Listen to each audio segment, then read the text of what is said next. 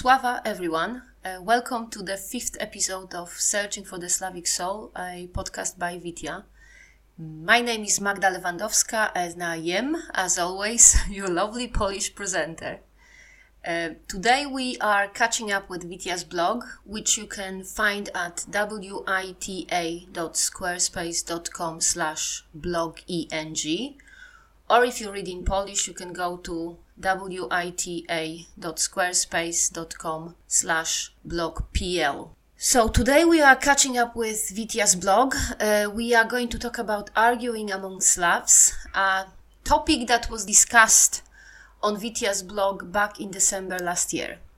Uh, before we start and before I recite the compulsory disclaimers, I would like to send a humongous thank you to everyone who has been supporting Vitya's mission with words of encouragement, with comments, questions, and new ideas.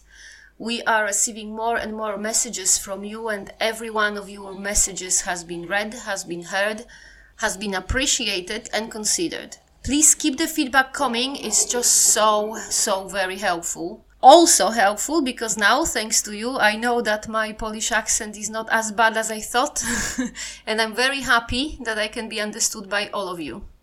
There is only the disclaimer left. Uh, as always, when I talk about Slavic ancestors or our ancestors, I mean pre Christian pagan Slavs of early medieval ages.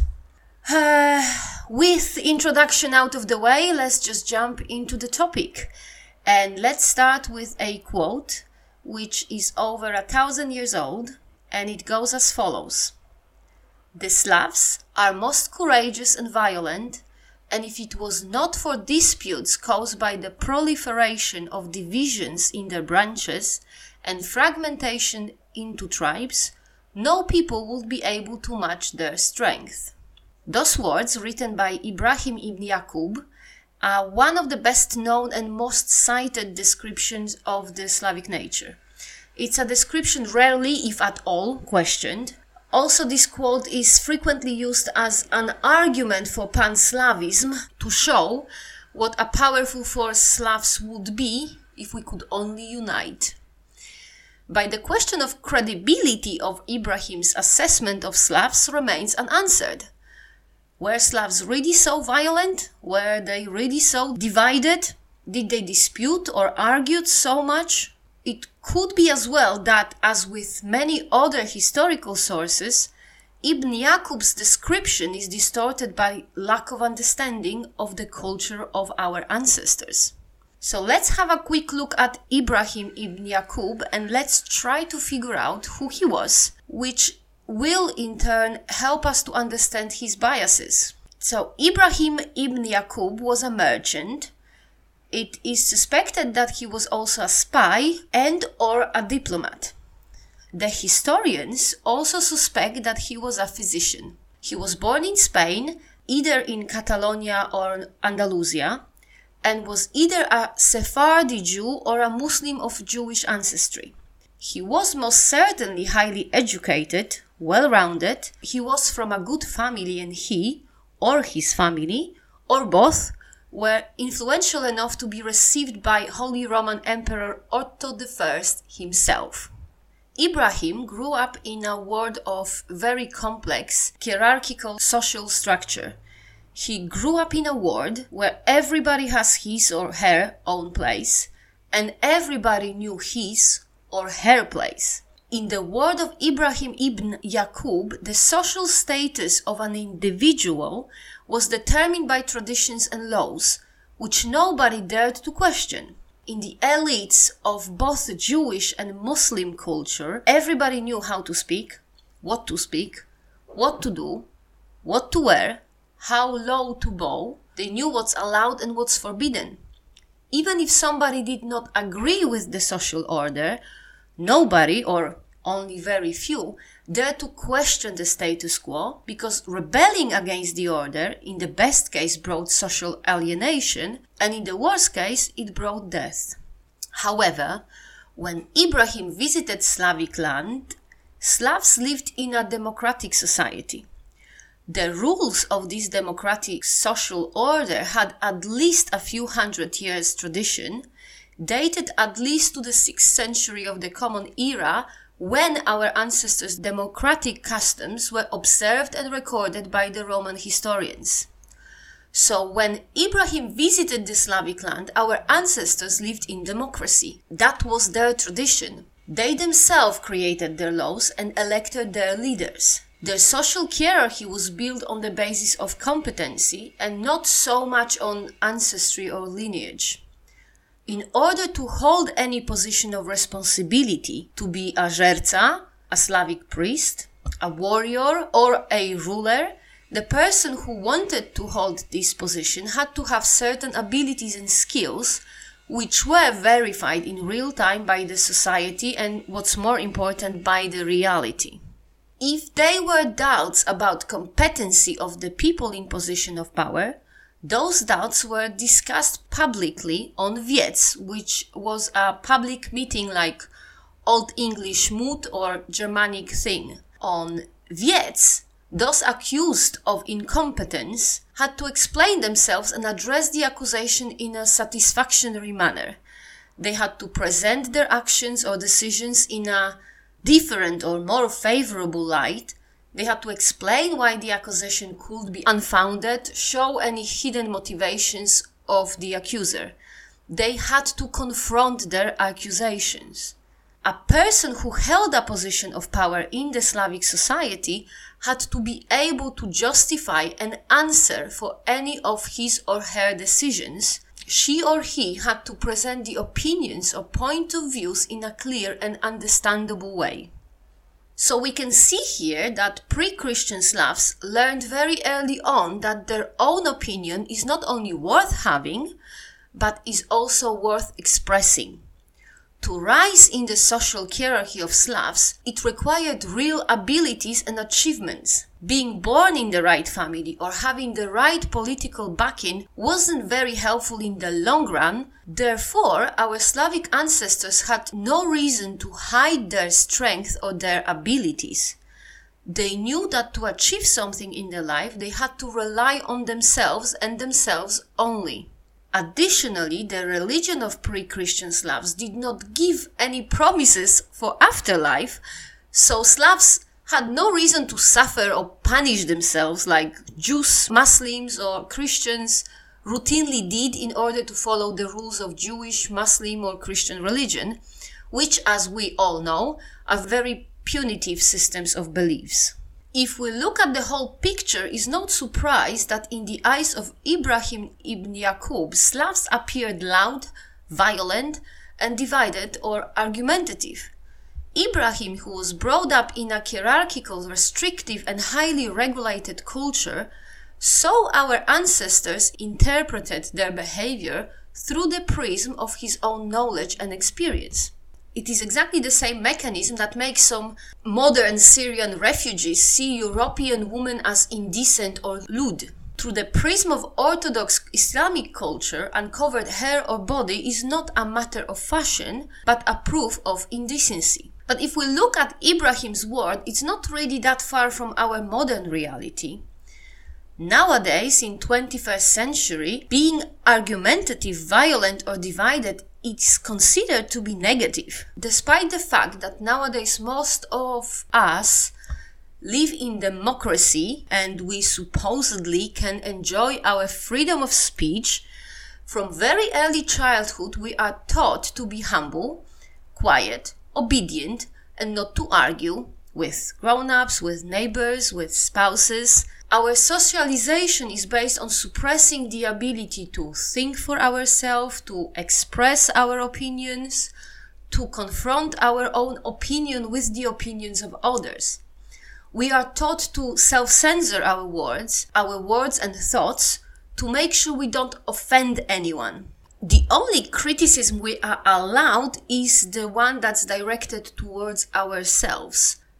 Nowadays, many attempts to criticize others' opinion or actions are cut down with accusation of xenophobia, chauvinism, feminism, Nazism, fascism, Marxism, leftism, sexism, colonialism and neo-colonialism or intolerance or some sort of subconscious bias and you know, all other bad isms. So, but where did this amicability of Western culture come from? Why are we so opposed to arguing? How is it possible that our secular, democratic, rainbow society of independent women and men and all other genders is so, so scared of different opinions? Why do we gag with accusations anybody who dares to have a different point of view? Why, in seemingly diverse and free society, we are still stuck in prison of censorship and political correctness? It seems that the roots of this enforced humility and obedience can be found in the Christian ideology dominating Europe for hundreds of years. Because, you know, 2000 years ago, Christianity was born as a deeply pacifistic movement. I know it's hard to believe, but it's true. If you look at historical sources, even the Bible, you very quickly realize that the first Christians were not allowed to kill, they were not allowed to fight, they were not allowed to argue or go against their God's will in any other way. Such deeply pacifistic attitude was very helpful on the first stages of the development of Christianity because it helped the early Christianity to have its own martyrs and its own heroic legends. But with time, the pacifism started to be more and more troublesome because, you know, what ruler needs subjects who do not want to go to fight and conquer new lands? So under the rule of Constantine the Great, who was the first Christian Roman emperor and who had to defend the empire from the quote unquote barbarians, the, the Christian theologians and ethicists came up with a concept of fighting in the name of faith, which allowed Christians to fight in order to defend their faith. This in turn resulted in the development of just war theory, this theory allowed Christians to fight in the defense of the innocent. And this in turn evolved into the doctrine of holy war, which was the MO of the Crusaders who were brainwashed into believing that killing heathens can be a penance for one's sins. So following this doctrine, if a Christian sinned, he or she could kill some pagans to get all the sins written off and, you know, go to heaven we can see that over the centuries there's been lots of effort put into thinking up ways to allow pacifistic Christians to fight and kill others. However, until this day, the Christian theologists and thinkers have not come up with a doctrine which would allow Christians to argue amongst themselves.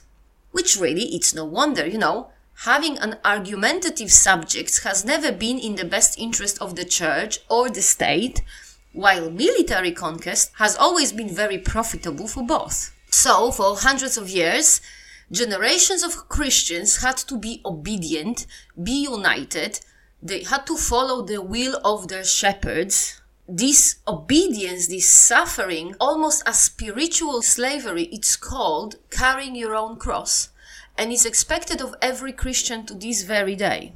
Considering that the European culture is saturated with the ideas and ideals of Christianity, it is not surprising that we are, as society, we are meek and obedient as lambs are. So why exactly in this heavily Christianized modern European culture we are not allowed to argue?